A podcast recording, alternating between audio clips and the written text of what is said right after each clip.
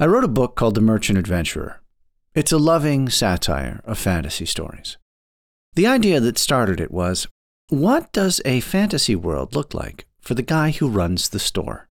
You know, the guy in town who watches a steady stream of adventurers come and go, most of them getting killed in their attempt to raid a dungeon or rid the world of an evil wizard or dragon or whatever.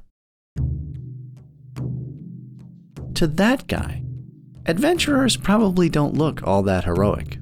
You know, dragging ass back to town, trying to pawn some odd bit of junk off as treasure. A merchant in that position would have to develop a pretty thick skin and a pretty formidable ability to haggle. I named this character Boltac after the merchant in one of the seminal, groundbreaking computer role playing games of all time, Wizardry. The book is, like all good books, about more than one thing, but a goodly portion of it is about what conditions it takes for this ordinary merchant to overcome real adversity and become a hero in order to save someone he loves. Real heroism, rather than fake or contrived or sentimental heroism. To encourage people to join my author mailing list, I made a list of Boltac's best haggling tips. I called it Better Living Through Sharp Trading. And even though I voiced the entire book which is available ad free, high quality on Audible, and for free on podiobooks.com, I never voiced this list of haggling tips. And I love this thing. So this week, I give you Boltac's Guide to Better Living through Sharp Trading. This may be the only time in your life that a funny, fictional character can save you a couple of bucks. It begins with Remember, keep your head down and make a buck. It's almost always the right thing to do. Number one, everything is for sale. Absolutely everything. Maybe you can't afford it, but everything has a price tag. Number two, if you don't ask, you don't get. Ask for it. What's the worst they can say? No? Then you ask again, or you ask somebody else. Number three, don't look a gift dragon in the mouth. It's hard enough getting what you want in this world. Don't waste time with things you don't want. When somebody tries to give you something you don't want, don't waste your time trying to figure out if it's any good or not. You don't want it. If it's a weapon, it's gonna be cursed. If it's a horse, it's gonna go lame. And if it's a dragon, don't check its teeth. It will melt your face off, for certain for sure it's going to melt your face off. Number four, don't be intimidated by a title. Everybody grunts when they shit. And if you imagine this when you're dealing with someone, they will be a lot less intimidating. Take it from your digestively challenged Uncle Boltac. Everybody grunts when they shit. Number five, learn the sweet smell of fear. When a seller is anxious, it's time to go for blood. Don't take a pound of flesh, go for the whole heart. Number six, know when to shut up. Shutting up puts all the pressure where it should be on the other guy.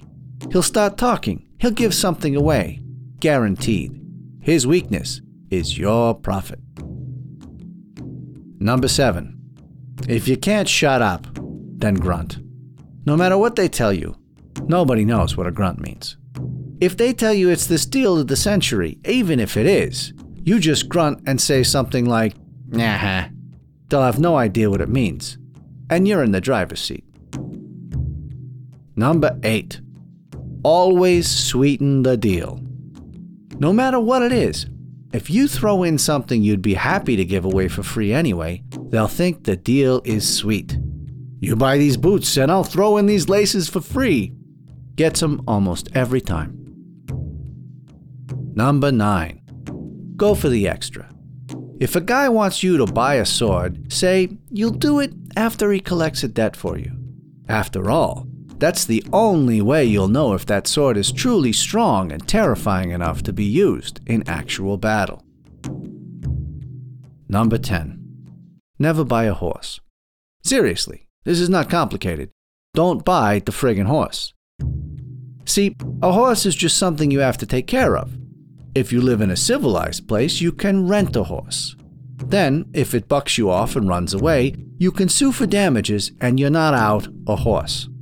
Or just take a carriage. It's better anyway. Number 11. Always complain about the orc spit. What's an orc? Do they even have spit? Doesn't matter. Look for small defects that don't really bother you or don't even exist and point them out repeatedly. I love this breastplate, but what is this? Is it covered in troll spit? Conversely, you've got number 12. Always sell the troll spit. Nicks and dings are character. If a sword is covered in blood, that's how you know how it works. Don't ever apologize for a defect. It's a feature. Get it? Number 13. Never pay for a magic potion. Never pay a doctor until after you're healed. Sure, you can't take it with you. But if you die, you don't want some quack doctor taking yours with him. And finally, number 14. Know when to waddle away. This works better for a fat person than a thin person. The point is, don't ever look hungry.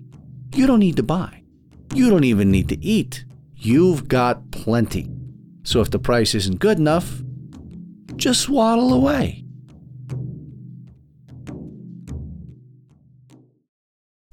If you haven't read or listened to The Merchant Adventurer, of course, I highly recommend it. And this coming Monday, April 20th, I'm doing a 99 cent promo on Amazon.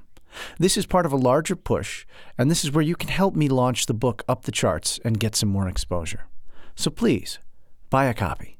It's 99 cents. You can't even get a cup of coffee for 99 cents. But for a measly 99 cents, a band of brave, noble souls just like you could launch a bestseller.